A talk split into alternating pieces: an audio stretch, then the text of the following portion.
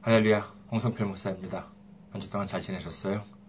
어, 지난주에도 이렇게 또 어두움의 손길, 귀한 손길이 있었습니다.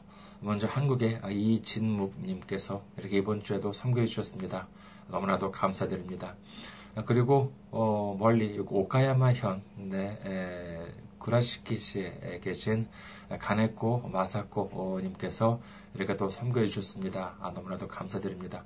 오카야마 현이라고 하면은 어, 제 인터넷으로 찾아보니까는요, 군마에서 자동차로 한 9시간 넘게 에, 가야 되는 에, 거리입니다. 근데 이렇게 먼 곳에서도 이렇게 일본 선교를 위해서, 세계 선교를 위해서 이렇게 섬겨주신다니 얼마나 감사한지 모릅니다.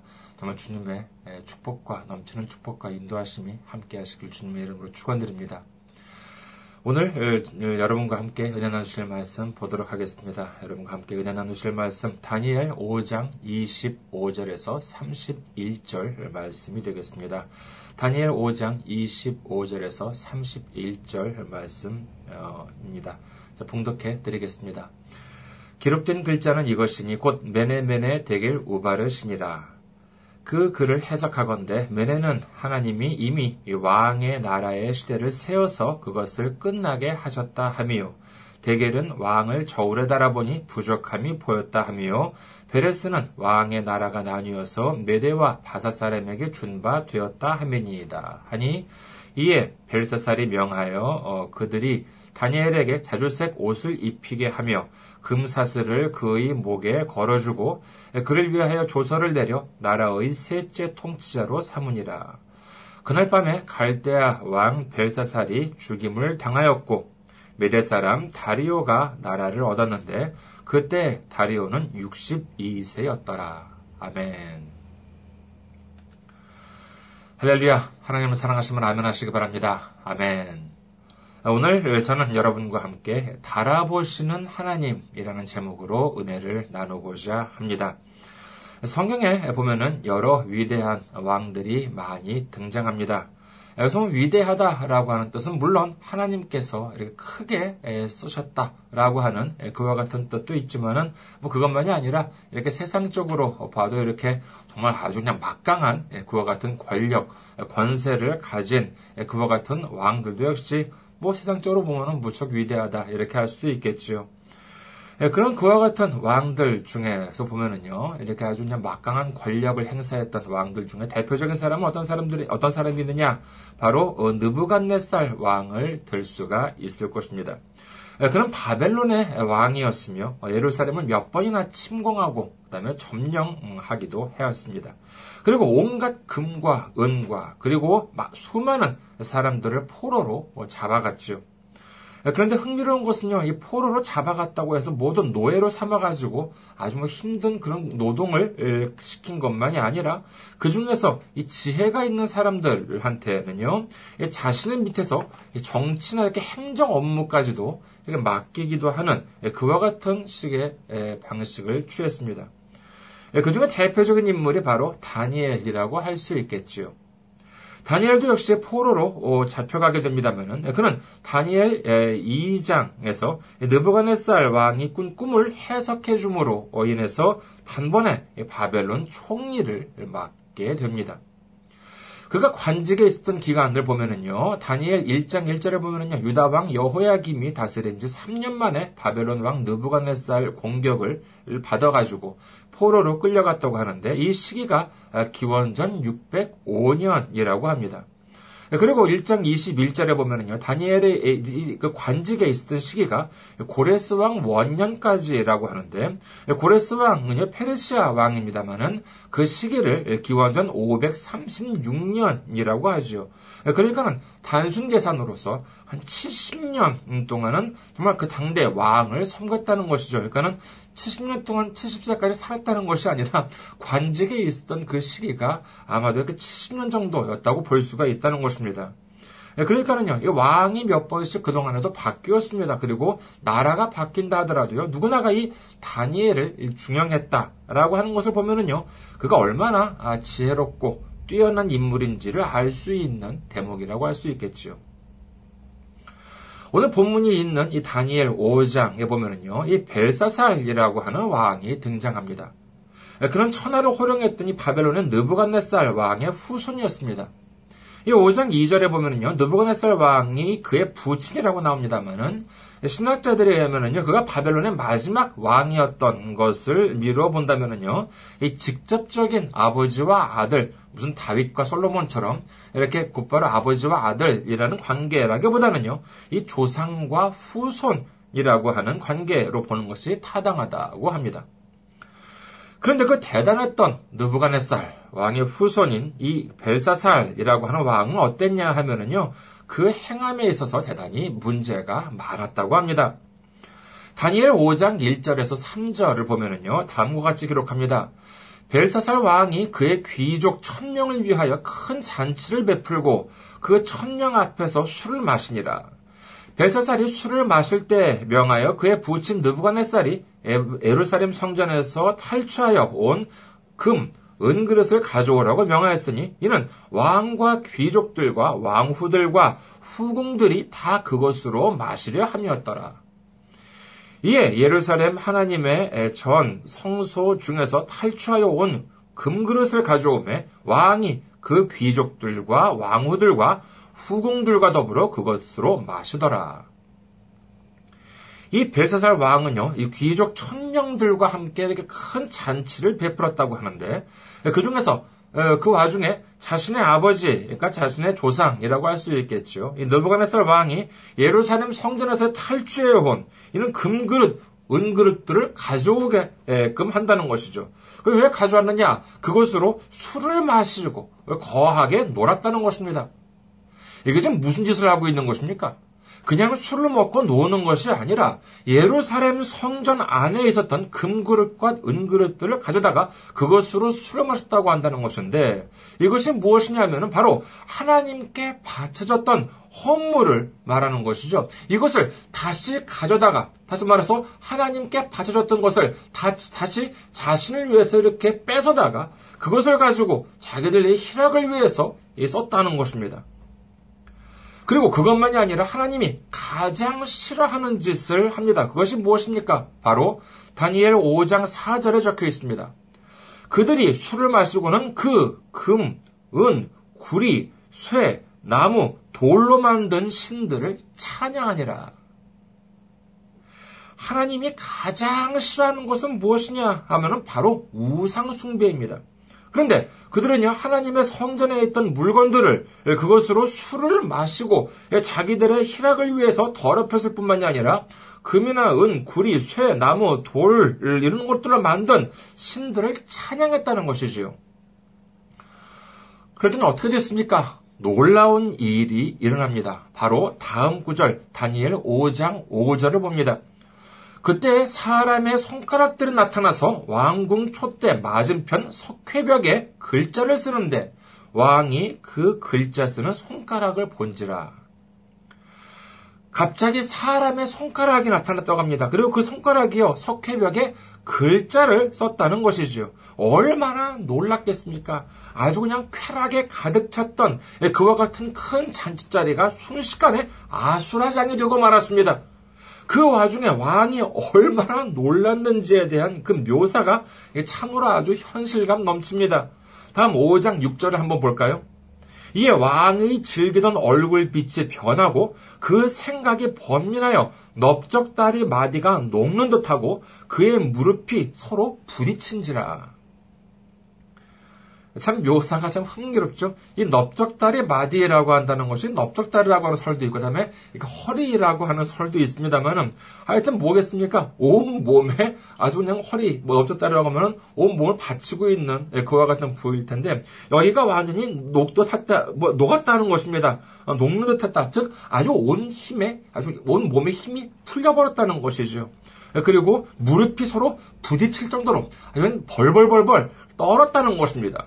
그런데 더욱 심각한 문제는 뭐냐 하면은요, 그때 나타난 손가락에 쓴 글자가 도대체 뭐라고 썼는지 해석이 안 된다는 것이었습니다. 이걸 해석할 수 없었던 것은요, 왕뿐이 아니었습니다. 5장 8절을 보면은요, 그때 왕의 지혜자가 다 들어왔으나 능히 그 글자를 읽지 못하며 그 해석을 왕께 알려주지 못하는지라. 지금도 무슨 왕이나 대통령, 총리 주변에 보면은요 공부도 많이 하고 똑똑한 사람들이 모여 있습니다만 당시도 역시 마찬가지였겠지요. 갑자기 손가락이 나타나서 이 벽에 글을 썼다고 한다면 이게 보통 일이겠습니까? 분명히 이것은 보통 일이 아닐 텐데 거기 있던 정말 그야말로 공부도 많이 하고 똑똑한 사람들 중에서는요 아무도 그 글씨를 읽을 수가 없었고 해석도 할 수 없었다는 것입니다.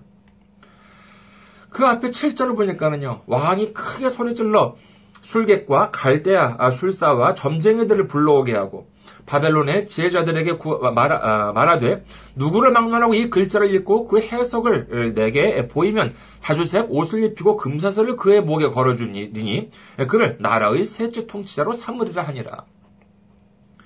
이 얼마나 답답했으면 아주 그냥 왕이 좀 난리가 났습니다. 이 그래가지고 이 글자를 해석하는 사람들한테는 내가 아, 정말 이렇게 큰 상도 주고 이렇게 높은 벼슬도 주겠다라고 하는데 예, 그럼에도 불구하고 아무도 아, 제가 하겠습니다 이렇게 손을 드는 사람이 없었다는 것이죠. 예, 그러니 얼마나 정말 두렵고 답답했겠습니까? 그런데 마침 그때 왕비가 들어옵니다. 예, 그리고는요, 아, 당신 신하 중에 다니엘이라고 하는 사람이 있지 않느냐? 다니엘을 불러서 한번 물어보라. 이렇게 조언을 하죠. 그래서 다니엘이 왕 앞에 서고는요, 그 글씨를 해석하는 장면이 바로 오늘 본문 말씀입니다. 오늘은요, 이해를 돕기 위해서 5장의 순서를 조금 이렇게 바꾸어서 어, 말씀드리도록 하겠습니다. 먼저, 손가락에 나타나서 썼다고 하는 그 문제의 글씨가 무엇이었냐라고 하면은요, 25절에 나와 있죠. 보면은요, 기록된 글자는 이것이니 곧 메네 메네 데겔 우 바르신이라. 이 메네 메네 데겔 우 바르신이라고 하는 말은요 아람어라고 합니다. 아랍어가 아니라요 아람어이죠. 이 아람어라고 하는 말은요 당시에도 통용이 되어 있던 언어라고 합니다. 그렇다면요 당연히 그 자리에 있던 정말 지혜자들 정말 지식들이 많은 사람들도 당연히 읽을 수 있 었을 텐데 그것을 읽지 못했다고 합니다. 그 이유를 두고 어, 여러 가지 신학자들 사이에 있어가지고 어, 의견이 분분한데 어떤 분은요, 아 그 글씨체가 고대 문자로 쓰여졌기 때문에 몰랐을 것이다. 또 누구는요, 그 쓰여진 글씨는 정말 뭐 인간들이 사람들이 만들어낸 글씨가 아니라 정말 이렇게 그 영적으로 쓰여진 글씨이기 때문에 사람의 힘으로는 읽지 못하는 그와 같은 글씨로 적혀 있었기 때문에 어, 아무도 읽지 못했다라고 얘기를 하고요. 또 어떤 분들은요. 그 글자 아람어라고 하는 것은 그때 사람들은 다 알 만한 그와 같은 지혜가 있는 사람들, 많이 배운 사람들은 알 수 있는 그와 같은 음, 글씨였지만은 그 글씨를 읽었다고 하더라도 거기에 담겨진 뜻을 이해하지 못했기 때문에 이와 같이 적힌 것이다. 라고 이제 그런 의견들도 있습니다. 아, 그렇다면요, 뭐 어찌되었건 간에, 에, 그, 어, 결국 거기 있는 사람들은 다 해석을 못했다는 것인데, 그렇다면 그 글자 뜻은 무엇이었냐? 라고 하면은요, 예, 우선 그 매네라고 하는 바이라고 하는 것은요, 이것은 무슨 뜻이냐면은 수를 세어본다, 예, 카운트한다는 것이죠. 하나, 둘, 셋, 이렇게 물건을 세다, 수를 세다라고 하는 예, 그 뜻이 바로 매네라고 한다는 것입니다. 그 다음에 대겔이라고 하는 말은요, 이게 저울에 무게를 이렇게 달아보다라고 한다는 뜻이라고 합니다. 예, 지금도 이렇게 시장, 전통시장에서 보면은요, 고기나 야채를 살 때 보면 간혹 이렇게 아직도 무게를 이렇게 저울에 달아서 이렇게 예, 거래를 하기도 합니다만, 바로 그런 식으로 무게를 이렇게 저울에 달아보다라고 하는 뜻이 대겔이라고 합니다. 그리고 마지막으로 우바르신이라고 하는 말은요, 정확하게는 어, 우바르신이라기보다는요, 우, 그 다음에 바르신이라고 하는데, 이 우라고 하는 말은 그리고라고 하는 접속사라고 합니다. 그리고 바르신이라고 하는 말은요, 이 베레스라고 하는 단어의 복수형 수동태. 죄송합니다. 좀 어려운, 문법적으로 좀 어려운 말이 되는데, 쉽게 말하면 뭐냐라고 하면요, 그 뒤에 나오는 베레스라고 하는 뜻과 그 다음에 바르신이라고 하는 뜻, 뜻 내용은 어, 똑같은데, 다만 이, 에, 그, 어, 바르신이라고 한다는 것은, 어, 복수형 수동태라고 합니다. 아, 그러니까는, 어, 둘러 나누어지다. 베레스도 나누어지다. 그 다음에 바르신도 나누어지다라고 한다는 것인데 바르신은 수동태라고 한다는 것이죠. 그러니까는 뭐 쉽게 말하면 그렇습니다. 그러니까는 둘 이상으로 뭔가가 이렇게 나누어지다라고 한다는 것이 이 바르신이라고 한다는 것입니다. 여기서 다시 석회벽에 쓰여진 글씨가 뭐였냐라고 하면은요. 메네 메네 대겔 우바르신이었죠. 그러니까 이것을 직역을 해보면 뭐겠습니까? 메네 메네 이건 세오보다라는 것인가 세오보다 세, 세오보다 두 번 나오고 그다음에 대겔 저울의 달아보다 그다음에 우 바르신 예, 우 그리고 바르신 둘로 나뉘어지다라고 한다는 뜻입니다. 이게 무슨 뜻입니까? 그러니까 그 자리에 있던 제자들이요. 지혜가 있던 사람들이 석회벽에 적힌 이 글씨를 읽을 수 있었다 하더라도 무슨 뭐 세어보다 세어보다 저울로 저울에 달아보다 그리고 돌, 둘로 나뉘어지다 이런 것을 읽을 수 있었다 하더라도요 이것만으로는 도무지 무슨 말을 하려고 하는지 알 수가 없었을 것입니다. 하지만 여기서 이제 하나님의 사람 다니엘이 드디어 해석을 하게 되죠. 이 해석은요 크게 세 가지로 구분을 할 수가 있, 습니다 첫 번째는요, 느부갓네살 왕에 대한 배경 설명이고요. 두 번째는 이 벨사살 왕이 저지른 그 죄악에 대한 지적. 그리고 셋째는요, 이 석회벽에 쓰인 글씨에 대한 해석입니다. 먼저 누부갓네살 왕에 대한 배경 설명을 보도록 하겠습니다. 18절에서 21절까지의 기록입니다. 왕이여 지극히 높으신 하나님이 왕에 붙인 느부갓네살에게 나라와 큰 권세와 영광과 위엄을 주셨고 그에게 큰 권세를 주셨으므로 백성들과 나라들과 언어가 다른 모든 사람들이 그의 앞에서 떨며 두려워하였으며 그는 임의로 죽이며 임의로 살리며 임의로 높이며 임의로 낮추었더니 그가 마음이 높아지며 뜻이 완악하여 교만을 행함으로 그의 왕위가 패한 바 되며 그의 영광을 빼앗기고 사람 중에서 쫓겨나서 그의 마음이 들짐승의 마음과 같았고 또 들나귀와 함께 살며 또 소처럼 풀을 먹으며 그의 몸이 하늘 이슬에 젖으며 지극히 높으신 하나님이 사람 나라를 다스리시며 자기의 뜻대로 누구든지 그 자리에 세우시는 줄을 알기에 이르렀나이다. 좀 어렵죠? 그러니까 쉽게 보면 그렇습니다. 하나님께서 이 느부갓네살 왕에게 엄청난 권력과 권세를 주어서 이 세상에 모두 그에게 굴복하게 만들었는데도 불구하고 그가 교만하게 되어서 쫓겨났다는 것입니다.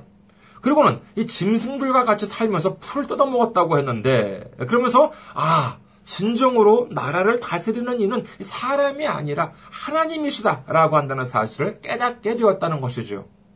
이 부분에 대해서는요, 느부갓네살 왕도 본인이 직접 스스로 고백하고 있습니다. 바로 전장이죠. 다니엘 4장 30절에서 34절 보면은요. 조금 길지만은요. 한번 들어보시기 바라겠습니다. 다니엘 4장 30절에서 34절입니다.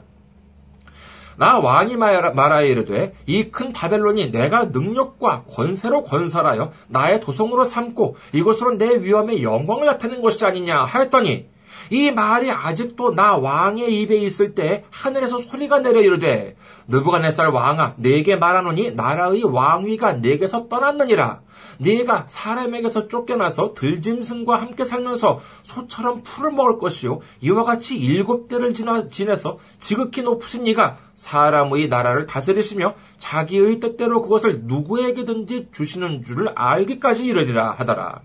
바로 그때 이 일이 나 느부갓네살에게 응함으로 내가 사람에게 쫓겨나서 소처럼 풀을 먹으며 몸이 하늘 이슬에 젖고 머리털이 독수리 털과 같이 자랐고 손톱은 새 발톱과 같이 되었더라. 그 기한이 참에 나 느부갓네살이 하늘을 우러러 보았더니 내 총명이 다시 내게로 돌아온지라. 이에 내가 지극히 높으신 이에게 감사하며 영생하시는 이를 찬양하고 경배하였더니 그 권세는 영원한 권세요. 그 나라는 대대에 이르리로다. 아멘. 예, 이것을 두고요. 정말 느부갓네살 왕이 이게 정신적으로 좀 이렇게 이상하게 되어가지고 광야에서 이렇게 유랑했다라고 하는 고 신학자들은 말합니다. 그래서 7년 동안 정말 무슨 들짐승들과 함께 살면서 소처럼 풀을 뜯었다라고 하는데 예, 그러면서 진정으로 이 나라를 다스리는 이는 정말 아 사람이 아니구나 정말 하나님께서 주신다라고 한다는 것을 깨닫게 되니까는 예, 그제서야 총명함이 다시 자기한테로 돌아와서 다시 왕이 될 수 있었다라고 하는 것이죠. 과연 정말 정신병이 들어서 유일한 생활을 했었는지 아니면은 모든 사람들로부터 쫓김을 당해서 정말 그동안 정처 없이 방황하고 먹는 것조차 제대로 먹지도 못한 것인지는 모르겠습니다만은요. 자신의 교만함이 하늘을 찌를 때 정말 사람들한테서 쫓겨나고 7년이라고 하는 이 오랜 세월 동안 그야말로 인간 이하의 생활을 하면서 고생을 한 후에야 아 진정으로 정말 하나님을 알게 되었다. 그랬더니만 이 모든 영광과 권세를 다시 찾을 수 있었다라고 하는 것이 바로 이 느부갓네살 왕의 고백이자 간증이었던 것입니다. 그 다음에 둘째로 보면은요, 이 지금 당사자인 벨사살에 대해서 말합니다. 23절에서 24절이죠. 벨사살이요 왕은 그의 아들이 되어서 이것을 다 알고도 아직도 마음을 낮추지 아니하고 도리어 자신을 하늘의 주제보다 높이며 그의 성전 그릇을 왕 앞으로 가져다가 왕과 귀족들과 왕후들과 후궁들이 다 그곳으로 술을 마시고 왕이 또 보지도 듣지도 알지도 못하는 금, 은, 구리, 쇠와 나무, 돌로 만든 신상들을 찬양하고 도리어 왕의 호흡을 주장하시고 왕의 모든 길을 작정하시는 하나님께는 영광을 돌리지 아니한지라.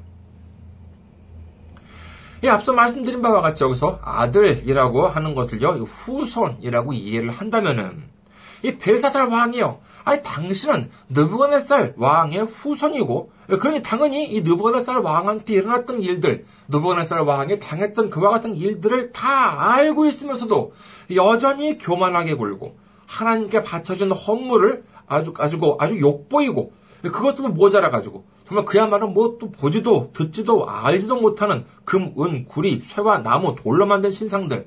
요즘 말로 하면은 그야말로 뭐 듣보잡 듣도 보도 못한 아주 잡신들을 찬양하고 하나님께 영광을 돌리지 않는다. 이렇게 다니엘이 엄하게 규탄하고 있는 것입니다.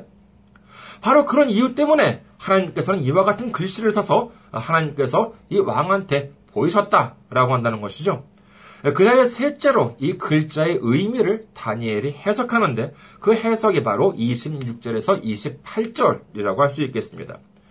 그 글을 해석하건대 메네는 하나님이 이미 왕의 나라의 시대를 세워서 그것을 끝나게 하셨다 하미요. 대겔은 왕을 저울에 달아보니 부족함이 보였다 하며 베레스는 왕의 나라가 나뉘어서 메대와 바사 사람에게 준바 되었다 하미니이다 하니.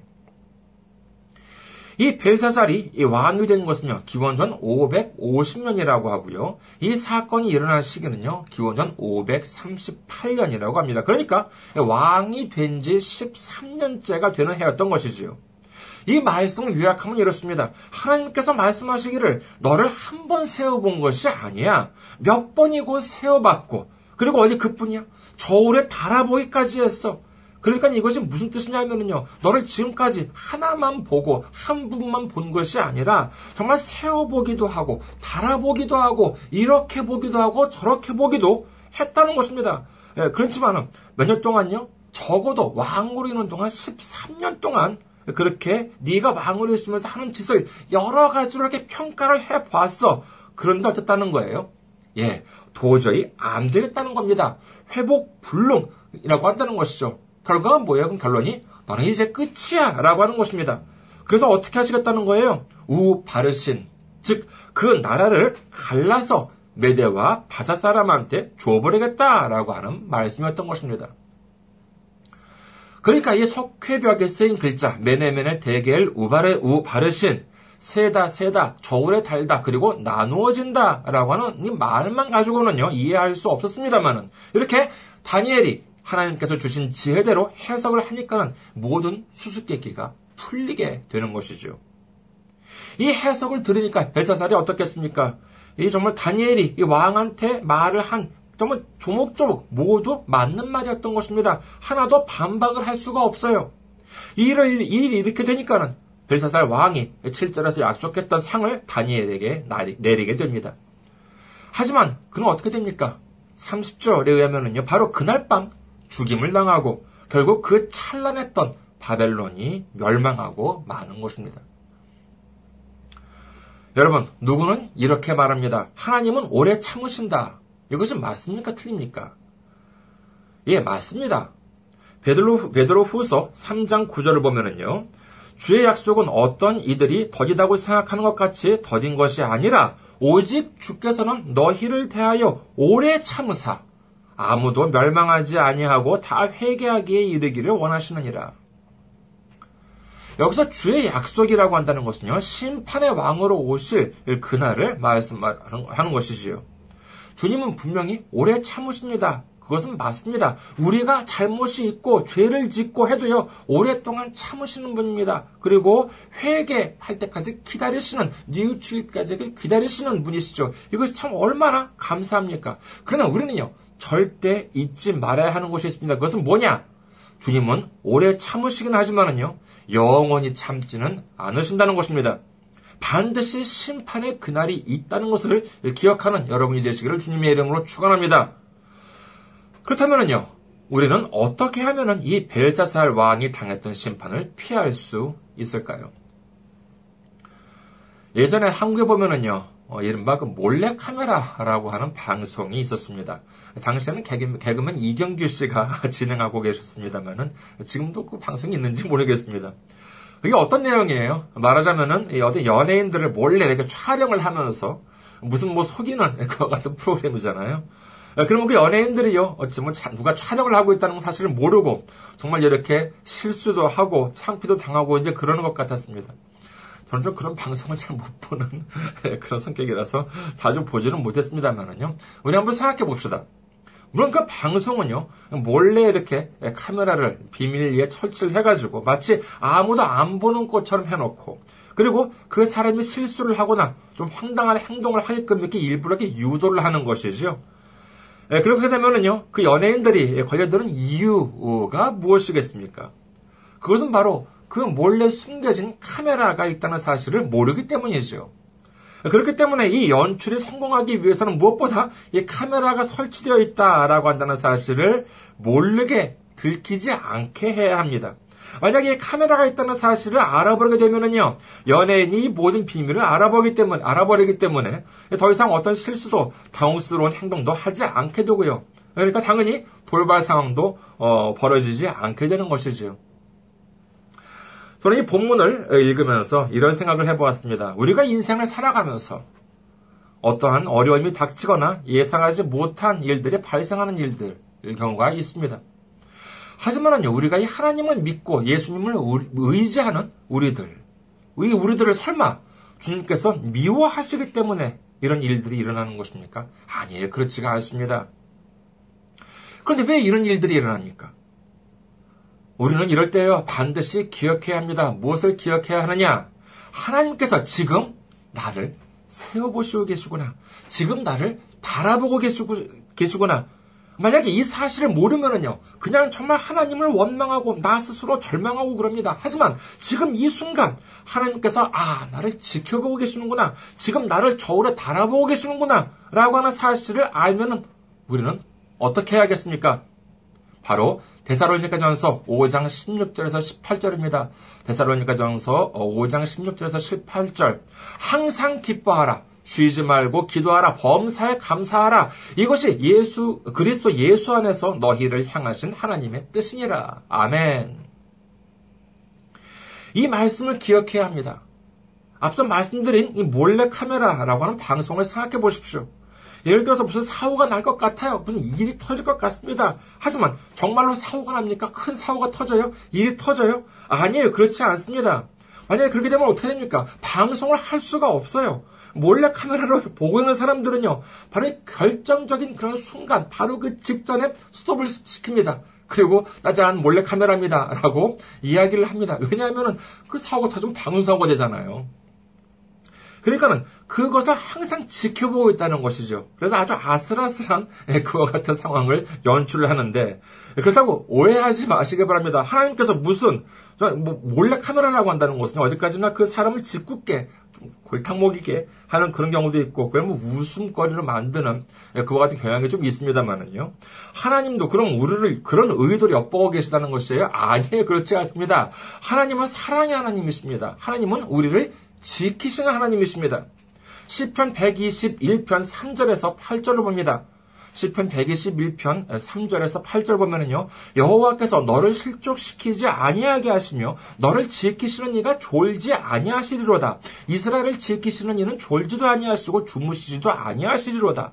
여호와는 너를 지키시는 이시라. 여호와께서 네 오른쪽에서 네 그늘이 되시나니 낮에 해가 너를 상하지 안, 아, 상하게 하지 아니하며 밤의 달도 너를 해치지 아니하리로다. 여호와께서 너를 지켜 모든 환란을 면하게 하시며 또네 영혼을 지키시리로다. 여호와께서 너의 출입을 지금부터 영원까지 지키시리로다. 아멘. 하나님께서는 우리를 졸지도 않고 주무시지도 않으면서요, 어, 지켜주십니다. 그렇기 때문에 우리는 실망하지 않을 수 있는 것입니다. 낙심하지 않을 수 있는 것입니다. 만약에 우리 인생에서 어려움이 닥칠 때, 고난이 닥칠 때, 우리는 반드시 기억해야 합니다. 아, 지금 이 순간, 하나님께서 나를 지켜보고 계신다. 나를 바라보고 계신다. 그리고 이 어려움을, 주님을 믿고 의지하면서 이기면은 마침내 넘치는 축복이 있을 것이다. 라고 하는 단단한 사실을 우리는 잊어서는 안 됩니다. 그리고 또한, 이는 어려움이 있을 때만이 아닙니다. 잘 될 때, 좋은 일이 있을 때라고 한다 하더라도 정말 우리는요, 하나님께서는 우리를 지켜보고 계시죠. 우리는 그럴 때일수록 어떻게 해야겠습니까? 그렇죠. 우리 주님을 찬양하고 감사드리고 영광을 돌려야 하는 것입니다. 우리가 어려움을 겪을 때, 우리 앞이 가로막혀 있을 때, 그것은 절망의 신호가 아니라 축복의 신호입니다. 주님께서 지켜보고 계십니다. 주님께서 나를 바라보고 계십니다. 자, 어떻게 하시겠습니까? 하나님을 원망하시겠습니까? 아니면 하나님을 찬양하시겠습니까? 스스로 절망하시겠습니까? 아니면 주님을 의지하시겠습니까? 거기서 주저앉으시겠습니까? 아니면 일어서서 주님과 함께 나아가겠습니까? 우리에게 좋은 일이 일어났을 때도 마찬가지입니다. 주님께서 지켜보고 계십니다. 주님께서 나를 바라보고 계십니다. 어떻게 하시겠습니까? 스스로 교만해지시겠습니까? 아니면 주님께 감사하시겠습니까? 모든 공로를 나한테 돌리겠습니까? 아니면 하나님께 영광을 돌리시겠습니까? 우리 모두 어떠한 일이 있을 때든지 사랑의 주님이 우리를 지켜보고 어, 계시다는 믿음을 갖고 아무리 힘들고 어려울 때라도요. 주님을 찬양하고 주님을 의지하고 주님과 함께 나아가게 되시기를 주님의 이름으로 축원합니다. 그리고 아무리 일이 잘 풀릴 때라도 교만하지 않고 주님께 영광을 돌려서 항상 우리와 함께 하시고 우리를 사랑하시고 우리를 인도하시는 주님께 감사와 찬송과 존귀와 영광을 들리는 그리고 마침내 주님께서 채워주시는 놀라운 축복을 모두 받는 우리 모두가 되시기를 주님의 이름으로 축원합니다. 감사합니다. 한 주 동안 승리하시고 건강한 모습으로 다음 주에 뵙겠습니다.